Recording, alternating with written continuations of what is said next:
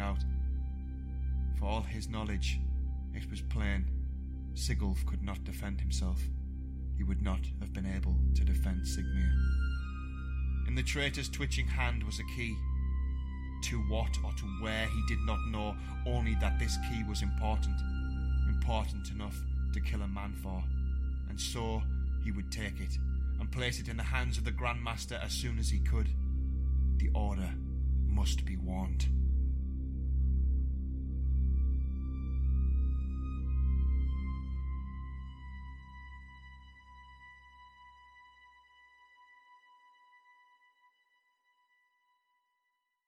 Lieutenant Marin. He'd waited and waited and waited. Now. Now was the perfect time for him to move. He heaved, pushing as best he could, broken ribs and arm impeding him all the while, yet he fought on through the pain. Blocked out the agony he was in, adrenaline coursing through him as he struggled and squirmed in a desperate attempt to flee. He knew what would happen if they saw him. He'd watched them as they'd flayed the bodies of his fallen men, watched between the broken corpses of his fellow soldiers as they stripped the flesh from them like a soaking wet glove. He looked as he clawed his way out past another face he recognized. Under any other circumstances, he might have smiled, seeing that incompetent buffoon Geffen laid low. He'd cost the lives of many a young lad in his arrogance and stupidity, but now with what remained of his face, the sight made Merrin feel naught but pity.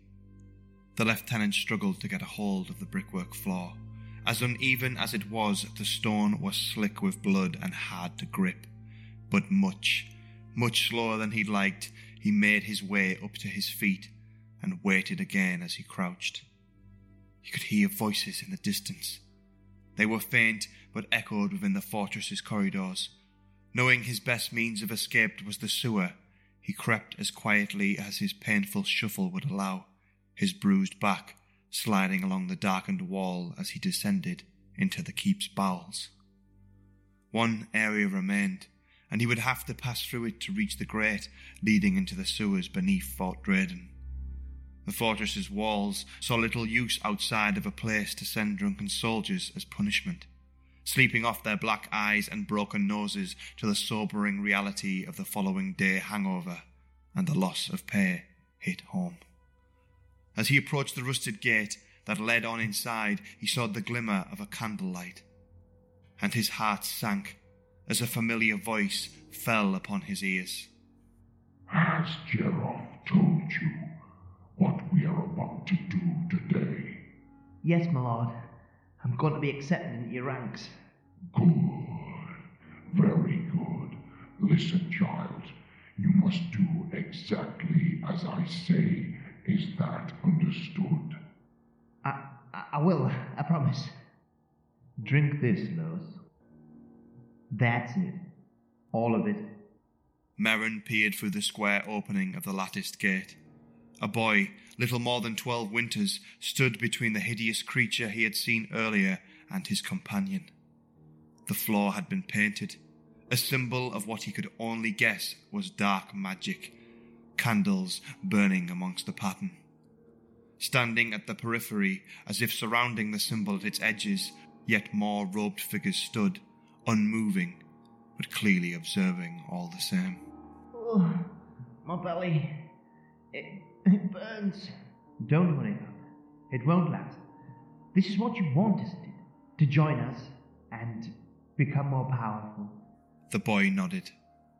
Well, do as Lord Castellan says. Go into the center of the abysses. Cover yourself with this. The wretched creature held out a dark cloth, which the child wrapped himself in head to toe. Stay low, do not be seen. He watched on, as without warning a black line appeared like a slice in the fabric of reality, and then from that slice cracks began to appear. Small fragments fell away, revealing a dark void behind, and within a matter of seconds it shattered. He saw a boot at first, and then shining scales like that of a fish. A tall, slender humanoid stepped through, the pelt of some majestic grey beast upon its shoulders. An emerald light lit its path. Time passed for the briefest of moments before he saw the light shone from within a blade. A falchion, in fact. Its steel, the hue of bleached bone, and appeared as sharp as a guillotine. This is unexpected. You are the Asarian prince, Lephius, are you not? Where is our master? Your master will be ready shortly, Kazalan. The voice came from within the portal, though the speaker was unseen. They appeared to be waiting on the other side, but for what reason he did not know.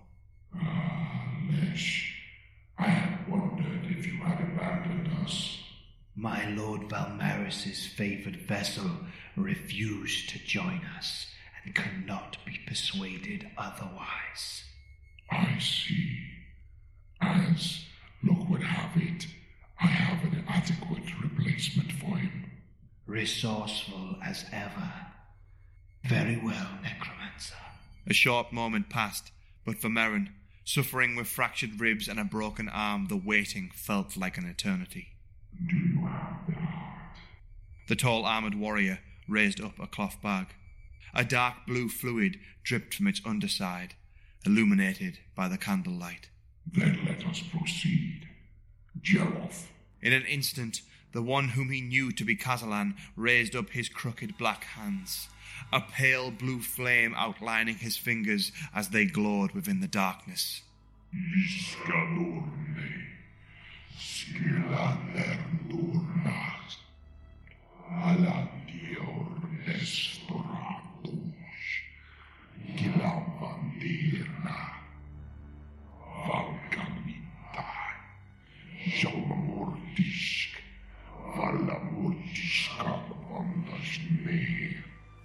first, nothing happened.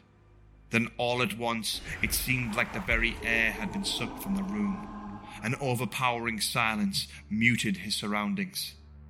The candles burned brighter, and the painted outline on the floor glowed with a purple light.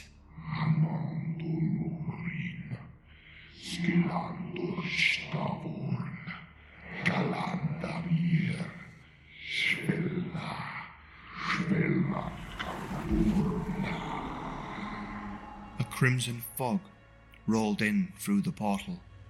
It cascaded downwards, then rose up into the dank air of the prison, twisting as it did so.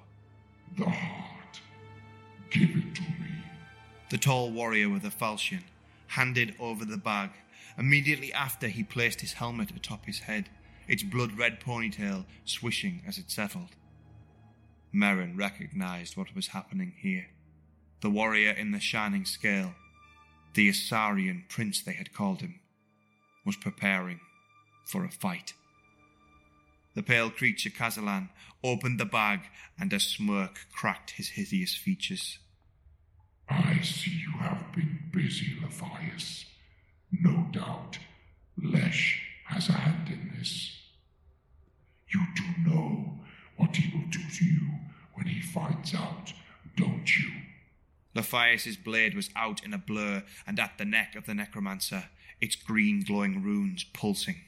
My lord, Proceed, Jeroth. The crimson mist, which had gathered in full, circled above like a vulture circling carrion, waiting for its moment to feed. Not that I would expect you to understand, but I was once a